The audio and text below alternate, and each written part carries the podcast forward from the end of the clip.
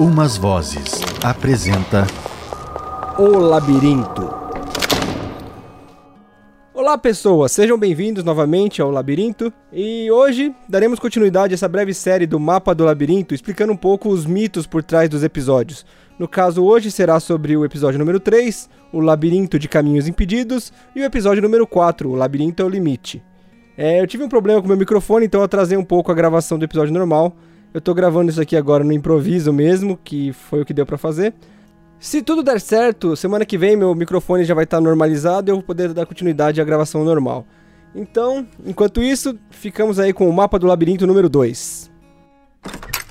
José Cardoso Pires Cavalcante, que não aceitava não como resposta, impediu que o homem à sua frente, um homem velho de bons modos, tivesse o pescoço estrangulado. Eu, esse episódio foi sensacional. Esse episódio É, é, é um texto do Alan, do é Cavalcante. perfeito, é perfeito.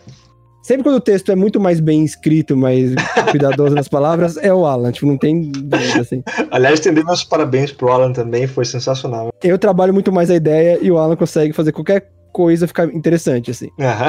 Então eu fico mó elaborando a ideia e tal, e o cara faz um dia de um cara no escritório e fica muito legal. Até uma certa raiva, mas tudo bem. Mas é, Bom, muito bom. é muito bom. Muito bom, é muito bom mesmo. Então, assim, o que, que a gente pensa nesse texto, assim, né? O... Temos o Cavalcante, que ele é um, um patrão, um cara bem sucedido, né? Certo, o empreendedor. É, um empreendedor de sucesso. Só que mesmo o empreendedor de sucesso, ele tem, tem suas responsabilidades e seus riscos, seus. Sei lá, suas coisas que tem que fazer, né? Você tem que tomar seus cuidados, né? Uhum. Tipo, até o Zuckerberg tem que ficar esperto porque ele escolhe ou não, porque ele pode acabar se ferrando. Tipo, é claro que ele não vai falir, ficar pobre e viver na rua, mas pra manter o estilo de vida que ele tem, ele precisa tomar uma série de, de cuidados, né? Perfeito. Isso é o- só o, o resumo da história, mas basicamente o, o tema que eu peguei pra falar sobre ele, né? É a ideia de id superego, que é uma coisa da, da psicologia, né? Do, de Freud e tudo mais. Uhum. Mas eu, eu comecei falando com ela sobre a ideia do médico e o monstro. Jack Hyde. aham. É, então, porque, a gente fica, é, porque assim, quando eu falei com ela desse projeto, a ideia era trabalhar é, mitologias, mas eu falei, vale tudo, vale tudo, assim, sabe? Tipo, o que você tiver de ideia, se quiser trabalhar Chapeuzinho Vermelho, a gente consegue. Porque a ideia é fazer releitura, né? Pensar em como, como repensa algo que já foi muito, muito conversado. Uhum. E aí, pra mim, o médico e o monstro diz muito sobre de superego, então pra mim é tudo a mesma coisa. Não, é lugar. basicamente isso, né? É basicamente É. isso. Uhum. Então, assim, a grosso modo, id seriam seus impulsos é, animais, assim, né? Tipo, o que você faz por vontade, por impulso, por desejo. Isso.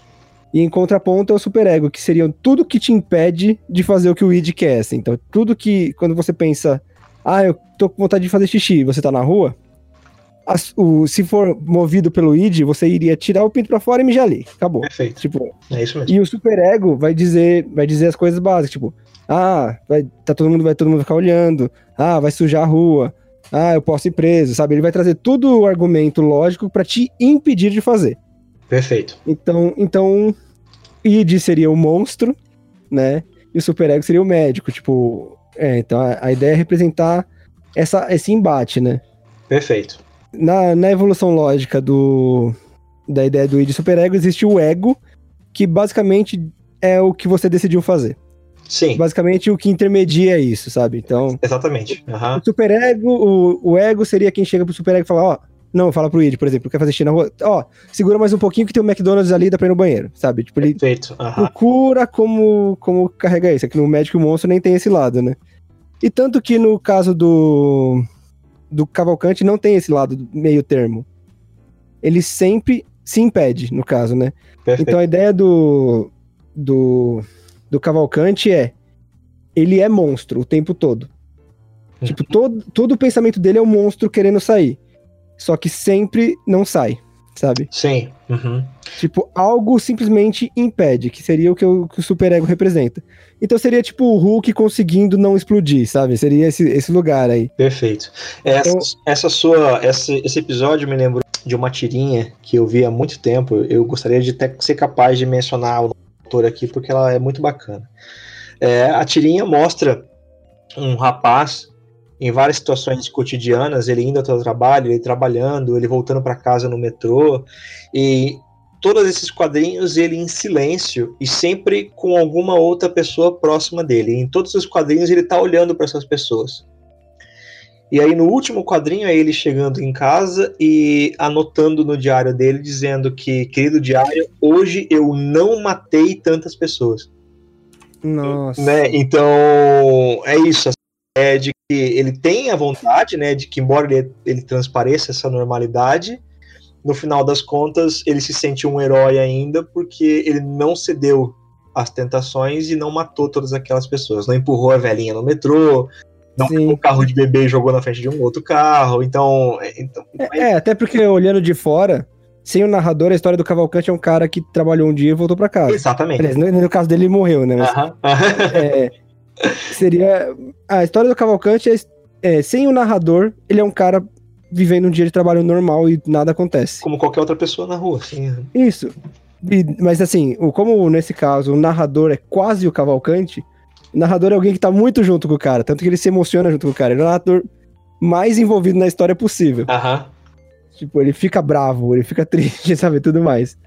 Então, então, tipo, esse narrador, ele diz o que esse outro lado, esse cara que hoje eu não matei tantas pessoas, é, dentro da cabeça dele tem esse mesmo narrador, falando, aí ele se impediu, né? E, e é interessante pensar também que geralmente o que você se impede são coisas horríveis. Uhum. Você tem impulsos horríveis do tipo, você tá andando, você vê uma criança fazendo barulho, gritando perto de você, você, você pensa por um segundo, vou pôr o pé pra ela cair Exato. Você pensa, tipo, existem impulsos horríveis, sabe? Tipo, tanto do Cavalcante, ele quer matar, ele quer estuprar, ele quer quebrar, ele, ele tem pensamentos péssimos. E aí ele se impede, sabe? Sim. É. E O que a gente fala, né, na verdade é não é não vira manchete as não tragédias que você proporcionou, né? Então não é manchete, não vai sair no jornal homem não empurra carrinho de bebê na linha do trem. Então a manchete é justamente quando você cede aos seus instintos primais, né? Quando você cede ao id e você simplesmente age baseado em instinto, você age baseado em instinto aí, falando de ser humano, é muito mais complexo, né? Uhum. Porque nós somos primatas em essência, mas nossos instintos também são guiados pelos aspectos sociais. Então, nós, nossa forma de reagir ao mundo quando nós deixamos o id extravasar geralmente é mais brutal, é mais feia, é mais, sim. é mais é sangrenta, é mais trágica. É, vai ter vezes que o id é super inofensivo também. Sim, Por exemplo, claro, pode estar andando na rua, ver um cachorro e querer brincar com ele. exatamente. Sabe? O, que, o superego vai querer te impedir porque, de certa forma, é, sei lá, é bobo, é humilhante. Exatamente. Sabe? Dependendo da situação que você tá, eles não querem que você faça Às isso. vezes você só quer cantar no meio da rua. Sim. É. E aí você se impede. Não faria mal pra ninguém, mas você tá tão acostumado com a ideia de que você não pode fazer as coisas que você se, se acostuma com não poder mesmo. Exatamente. É. Mas a gente tá tão acostumado com a ideia de que você tem que se encaixar numa si- situação que você acaba esquecendo do lado bom disso também. Tranquilo. A, a- a história do Cavalcante não passa por isso, né? Não, não, não, não é trazido, mas, tipo, existe isso em todo lugar. Mas o ponto é, existe uma força em você que precisa ser impedida. Perfeito. né? E, e eu acho legal você pensar no Cavalcante que a gente muito conta essa história sem nenhum juízo de valor, assim. Uhum. Ele não fica tipo, ai, como ele é mau, ele pensou em estupro. Porque a gente sabe que ele não, em momento nenhum ele faria isso. Sabe? Mas ele pensou nisso. É a questão do crime de pensamento, né? Se nós todos fôssemos punidos por aquilo que nós pensamos, não existiria ninguém solto na rua, né? Eu acredito que não. Eu acho que todo mundo já pensou em alguma merda cabulosa. assim. Exatamente, é. E a eu me lembro, eu me lembro, assim, por, por brincadeira, por uma, por uma, sei lá, qualquer casualidade que fosse. Eu estava no meu último ano do ensino médio e os amigos, os colegas estavam todos numa roda, assim, a gente estava conversando, era final de ano já, e aí eu fiz uma brincadeira, assim, do tipo, é, quem de nós aqui nunca pensou em tirar a própria vida? E as pessoas, os, as- os adolescentes, começaram a falar de suicídio ali e da recorrência desse pensamento na cabeça de alguns deles, que eu me assustei. Porque foi a ideia de eu notar que aquelas pessoas eram. Não sei se elas se tornaram mais humanas ou menos humanas para mim naquele instante, porque eu percebi que existia um aspecto da natureza humana que eu nunca tinha explorado. Que era a ideia de que todas aquelas pessoas, de alguma forma, maior ou menor grau, já tinham, estavam sofrendo, entendeu? E são coisas que a gente não repara.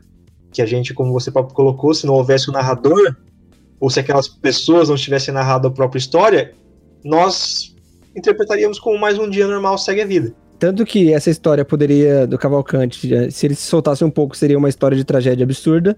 E acabou virando uma história de tragédia porque a, o, o pensamento é que. A lógica, né? É que ele se impede tanto que ele não existe mais. Uhum. Então, tipo, no longo prazo de tanto. É que assim, a gente tá falando de coisas críticas, que ele deveria mesmo ter se impedido. Certo. Sabe? Às- Às vezes é bom se impedir. Mas é que ali no caso seria uma pessoa que. A ideia é jogando pro extremo, né? Que ele precisou se impedir tanto que ele travou. Tipo, Exato. Aham. Ele chegou no momento que o. Que é como se o id, né? Que é o desejo, essas coisas, deixasse de existir. Pensa, já que você nunca me obedece, eu não sou mais. Não, não existe razão pra. Aham. É, então, só que uma pessoa sem o id não é uma pessoa, ela não, não consegue. Porque, de certa forma, é isso que te motiva pra continuar cada dia, sabe? Uhum. Você não consegue viver se impedindo. Tipo, você, você parte de uma vontade. Basicamente é o id ele te, te explode, parte de uma vontade gigante. Que às vezes é algo que tá muito na frente, sabe? Você pensa, é, eu quero arrumar um emprego, mas no fundo tem alguma coisa muito maior que isso, que é algum desejo de id seu. Que seja ser bem sucedido, seja, sei lá, pegar mais mulher. Cada pessoa tem o seu. a sua coisa, né? Perfeito. Aham. Só que se, se, ele, se morre esse desejo, o cara não levanta da cama Sim. o cara não tem motivo, então ele se trava, né? Por isso que eu chamei a ideia daquela empresa, ela pra mim é tipo uma medusa, porque quem, quem não. Quem ceder sempre a não fazer o que quer, vai virar pedra, sabe? Vai travar. Perfeito. Ou você pode, ou você pode até tornar, é, virar para medusa de uma outra forma. Pode dizer que na verdade a medusa na mitologia é uma criatura de rosto belo, né? Ela é fisicamente atraente. Uhum. É, as pessoas se sentem, né, vamos dizer assim, coagidas a olhar para Medusa porque elas sentem a curiosidade de saber até onde vai a beleza daquela criatura ou até onde vai a amplitude daquela criatura. E quando elas finalmente cedem à curiosidade, cedem aos instintos de encarar a criatura, aí elas se tornam pedra. Então, Ah. as duas interpretações são viáveis. A ideia de que se você olhar ou não olhar, encarar ou não encarar, ficar parado ou ficar em movimento, na verdade você morre ou se torna pedra em qualquer instância, né? Parabéns, Horaci! Você tem o suficiente para fazer apenas umas aplicações seguras e viver bem pro resto da vida. A boa é aproveitar agora. Ué, mas agora? Agora que tá bom? Passando agora pro quarto episódio, o labirinto é o limite. É, esse já tá, também já tá cheio de dicas, nessa coisa do limite e tal. Uhum. E, e o nome do personagem é Horaci, que basicamente é Ícaro escrito ao contrário. Aham. fica aí, fica aí uma, uma bem, bem tênue, assim, pra.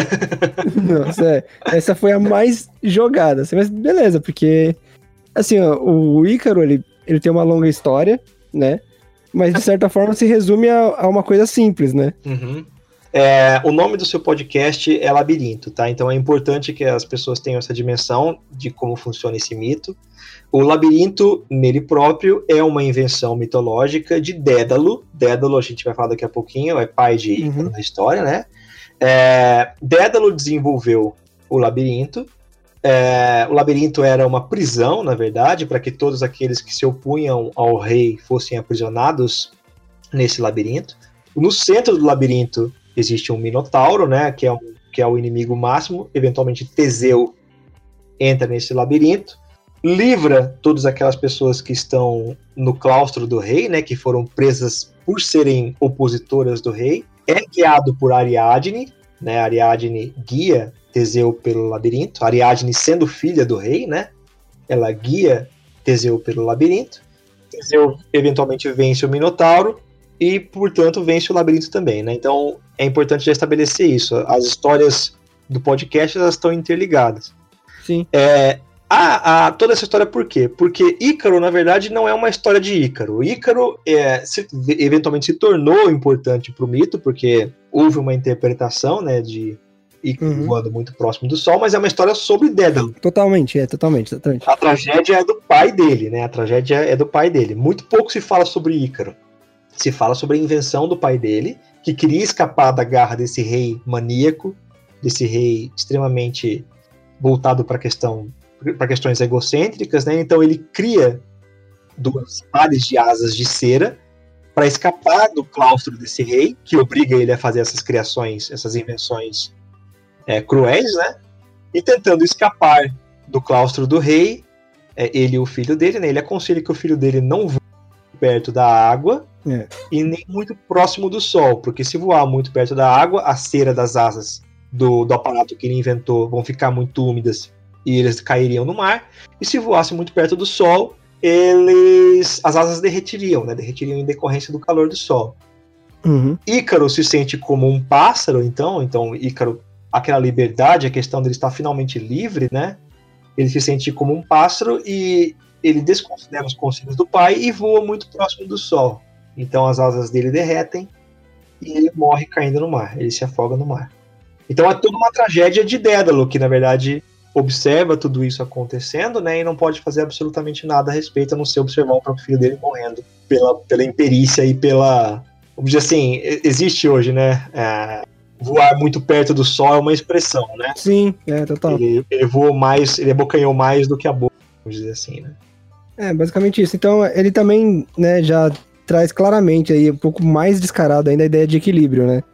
Você não pode ficar muito perto da água e nem muito perto do sol. Então, estabeleça-se num meio ali pra conseguir seguir em paz. Então, você não pode ser, sei lá, ganancioso, mas também não pode ser desleixado.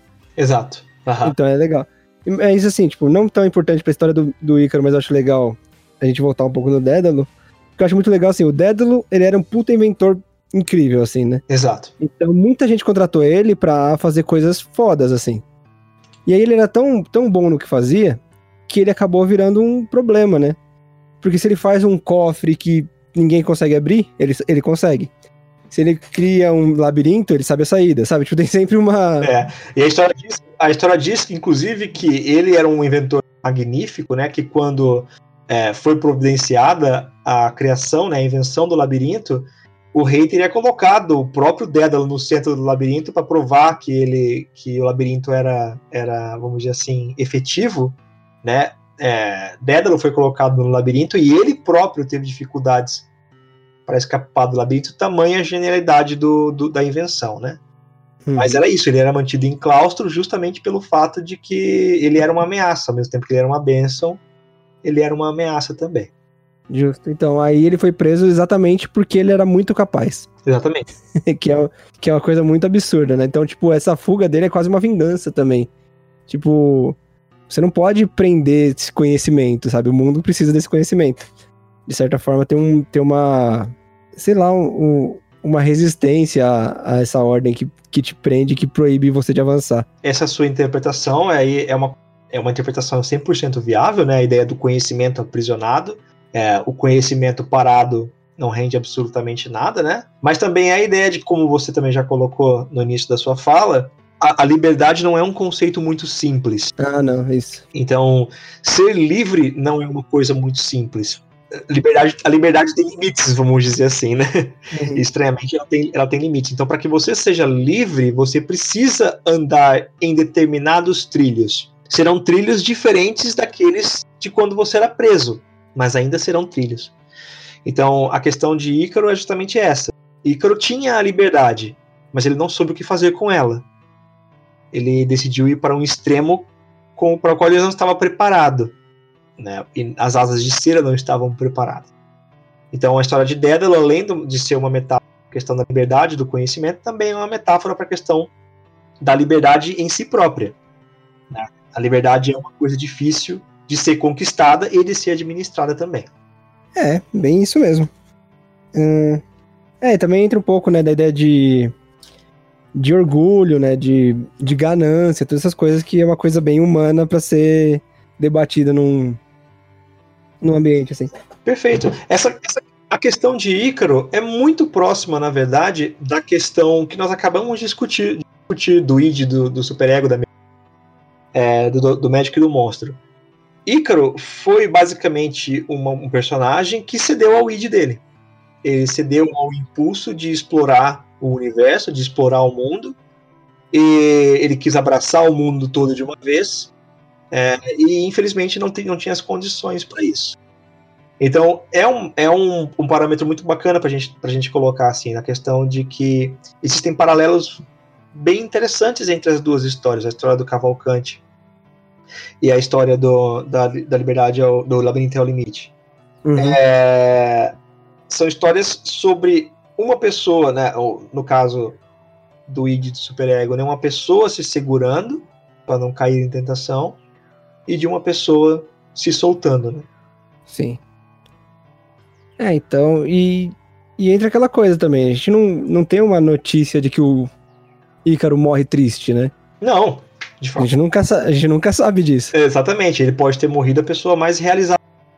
É, então. É, Porque ele tocou o sol, sabe? Tipo, ele foi muito longe. Ele fez uma coisa que nenhum homem jamais tinha feito naquele momento, né? Perfeito. É, e essa história é interessante porque nós temos, vamos dizer assim, a ideia de Ícaro, é, ainda hoje, ela é dada como uma ideia de exploração.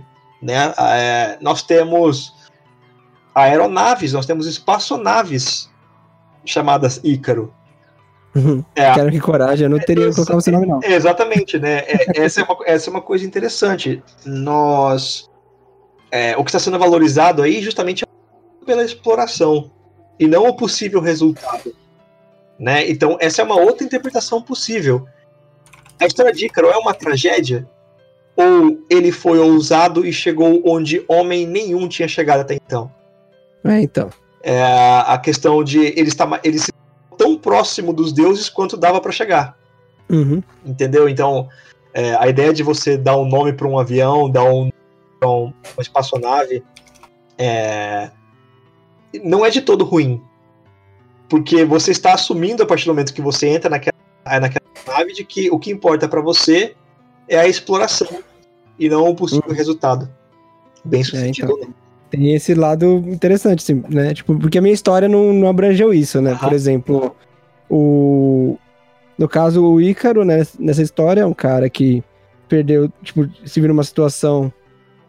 é, ele se viu numa situação onde, onde ele tava perdido, né? Perfeito. É, então ele teve que arriscar. Ele, tipo, sentiu. Ele sentiu que assim, ou ele perdia ou ele ganhava, sabe? E aí, nesse, nesse caso, né, a história é um pouco mais longa, né? Porque no caso do Ícaro, ele foi, foi um pulo, foi um salto e aconteceu. No caso dele, foram várias. No, no Horaci, foram várias idas e vindas. Então ele pula, aí ele. Ele consegue subir um pouco. Aí Exato. ele cai um pouco. Aham. Então ele fica, ele fica nessa montanha russa. E aí, no caso dele, então chega um momento onde ele precisa decidir se ele vai. Tipo, se ele aceita se manter num nível bom, ou se ele vai tentar tocar ao sol, assim. Uhum. Só que ao contrário do. Assim, o Ícaro, ele chegou a ir mais pra cima do que devia, né? E o, o Horaci, ele, ele só queria mais e mais, só que não, tinha, não tem limite, né? Tipo, din- dinheiro não tem limite, né? Perfeito. Tipo, você nunca vai ter dinheiro suficiente. Sempre tem como ter mais, Exatamente. né? O sol uma hora chegaria. No caso, no caso dele, no caso do, do Horaci, não, uma hora acaba. Então, é, é- eu gosto de pensar assim, o tam- também teve a situação, ele teve um momento da vida dele onde ele teria dinheiro pra viver bem o resto da vida. Isso é bem claro na história, assim. Ele não tem mais essa necessidade, só que o prazer dele não é sobre o dinheiro mais. É, ele nunca teve o prazer em ter dinheiro. Ele tinha prazer em correr o risco de perder tudo, é isso. sabe? Aham. Inclusive, inclusive é, para muitos, né, para muitos que analisam as pessoas que são viciadas em jogo, é, as pessoas, algumas pessoas falam, como é que alguém continua viciado em jogo depois de perder? É porque é justamente desse rush que as pessoas precisam, né? Elas precisam ganhar para perder. Então, É, então, o fato de é. você perder é motivo para você continuar ganhando depois. É, ou ganhar de novo, né? Vamos dizer assim. É, então, eles não jogariam no jogo garantido. Exatamente. Uhum. Tipo, eles precisam saber que pode perder. Exatamente. aham. Então, mesmo ganhando ou perdendo, eles querem continuar. Porque o momento de emoção é aquele meio tempo ali, onde Exato. parece que não sabe. Que é o momento ali na história onde ele apostou, né, no começo do- da história fica mais claro, que ele apostou tudo que ele recebeu do, do- da rescisão do trabalho. Uhum. Então ele apostou tudo que tinha. Então ele passou ali um tempo, um mês, dois meses, sei lá, numa sensação de que ele pode ir pro nada ou, ou explodir. Perfeito. E aí o coração dispara, e, e acelera, e diminui, e quase para, e fica nessa, nessa coisa. E, e ali foi um prazer pra ele, assim. Exato. E quando ele, e quando ele, ele se vê rico, ele não tá pensando conseguir. Ele tá pensando, no- ele tá pensando o que fez, o, da onde vinha o prazer em ter dinheiro. Uhum. Porque, assim, ao contrário do que a gente pensa da pessoa sendo rica, no caso do, do Horaci, é eu, eu ganhei dinheiro, beleza, mas nada, tipo, em nenhum momento da história ele fala, ah, eu tô aqui no, no, num resort rico, cheio de gente famosa em volta, ilha paradisíaca, tá, tudo que ele precisa, tipo, sei lá, o sonho da vida. Uhum. E, e ele não parece satisfeito ali. Perfeito. Quando eu toco o telefone com chance de trabalhar, ele se empolga muito mais do que tá curtindo demais ali. Perfeito. Diferente da mina que, que da, da Sandra lá, que faz uma ligação pra ele e fala: Nossa, eu tô aqui na montanha, e é lindo, e é incrível. Tipo, ela tá realmente na montanha. O Ícaro não tá na ilha. Ele tá só esperando a próxima vez que ele pode apostar de novo. Agora, abusando um pouquinho do academicismo, assim, do, do name dropping do academicismo, né? Schopenhauer já dizia que é, a espécie humana, a condição humana, é em si mesma impedimento para a felicidade plena. É, nós não podemos ser plenamente felizes porque a partir do momento que nós nos tornamos felizes, nós nos tornamos, hum, é, vamos dizer assim, por um micro instante plenos, nós temos uma necessidade de subirmos mais um degrau. Né? Porque a partir do momento que você tem tudo aquilo que você quer, o que, que você vai fazer a partir daí? Né? Para É. onde, pra onde você vai a partir do momento que você tem tudo? O que, o que é para alguém que já tem tudo? Então, você tem duas opções nesse sentido: encontrar uma forma de subir um degrau ou de fazer aquilo que a psicanálise, psicanálise chama de autossabotagem, né? Se sabotar de forma que você desça um degrau e tenha condições de subir novamente. Então, é um ciclo de satisfação, né? Você nunca fica plenamente satisfeito. Você tem pequenos ciclos de satisfação que te conduzem ao, ao longo de sua história. E esses Uhum. ciclos têm oscilações, porque é assim que a gente sabe viver. A gente vive num equilíbrio entre miséria e plenitude. né? Bom, eu acho que é isso. Tem mais algo pra falar sobre alguma coisa? Não, eu acho assim, é, falando sobre, sobre o projeto do seu podcast, é, é uma coisa que só ouvindo eu acho que a gente não tem esse, esse, esse vamos dizer assim, essa profundidade, né? E é mais ou menos como o mito funciona mesmo. Quando nós só contamos uma história e, e é a história pela história, é uma história bacana, tal, é legal, mas quando você se debruça sobre ela e você começa a ver as nuances, ela toma uma forma completamente diferente. Então, quando eu falei no início do cast que o seu podcast tem muitos parâmetros, é, tem muitos paralelos com a construção do próprio mito, da própria ideia de mito, é verdade mesmo. A ideia de que são histórias muito legais, quando você ouve, é uma produção que é obviamente maravilhosa, mas quando você se debruça sobre aquele assunto e você aprende um pouquinho mais sobre os, nem sobre os bastidores, mas sobre o que aquela história pode dizer, como você pode interpretar, se torna algo muito mais rico, né? Muito mais, Sim. mais proveitoso. Então, de É, então, por isso que eu trouxe essa ideia também, né? eu acho que a ideia desse podcast que nós estamos gravando hoje, inclusive, é muito legal, porque vai conduzir outras pessoas, vai levar as pessoas a entenderem um pouco mais. É, não que nós tenhamos dado conta do recado aqui, a gente absolutamente não deu, né? Tem estudiosos trabalhando com mitos Sim, total. há literalmente séculos, milênios. Uhum. Então, mas eu acho que é uma boa base para que as pessoas possam se debruçar um pouquinho mais sobre o cast e entender um pouquinho mais qual é o objetivo de vocês, né? Se é que vocês têm um objetivo, né? Porque como você colocou, é uma coisa muito aberta à interpretação, né? Uma coisa muito muito aberta a diferentes perspectivas. Sim, é, então, não, não tem muito. Tipo, a gente não faz pensando em uma coisa certa ou errada, ou esse aqui seria melhor, esse aqui seria pior. Cada um tem sua visão, sabe? Então, então pra gente é bem tranquilo, assim, na hora de escrever, na hora de, de bolar a ideia e tudo. E é legal, agora eu tava lembrando uma coisa de bastidor aqui. Esse, no final desse texto do Ícaro, que a gente começa a fazer uma- um texto sobre calor, sobre o quanto as coisas estão ficando malucas naquela situação. Foi um texto totalmente improvisado, meu e do Alan aqui. que, que a gente tava gravando e tinha um texto muito liso, assim, muito. Aí foi isso e o cara ficou lá e ficou triste, sabe? Sei lá, qualquer coisa assim. Aí, aí, conforme a gente foi fazendo, o Alan, o Alan foi, no final ele deu uma empolgada e fez um textinho. Daí eu fui, então, coloca isso mais isso. E a gente foi indo. E aí foi muito louco, porque a gente tava num dia muito quente, no quarto todo abafado, escrevendo, assim.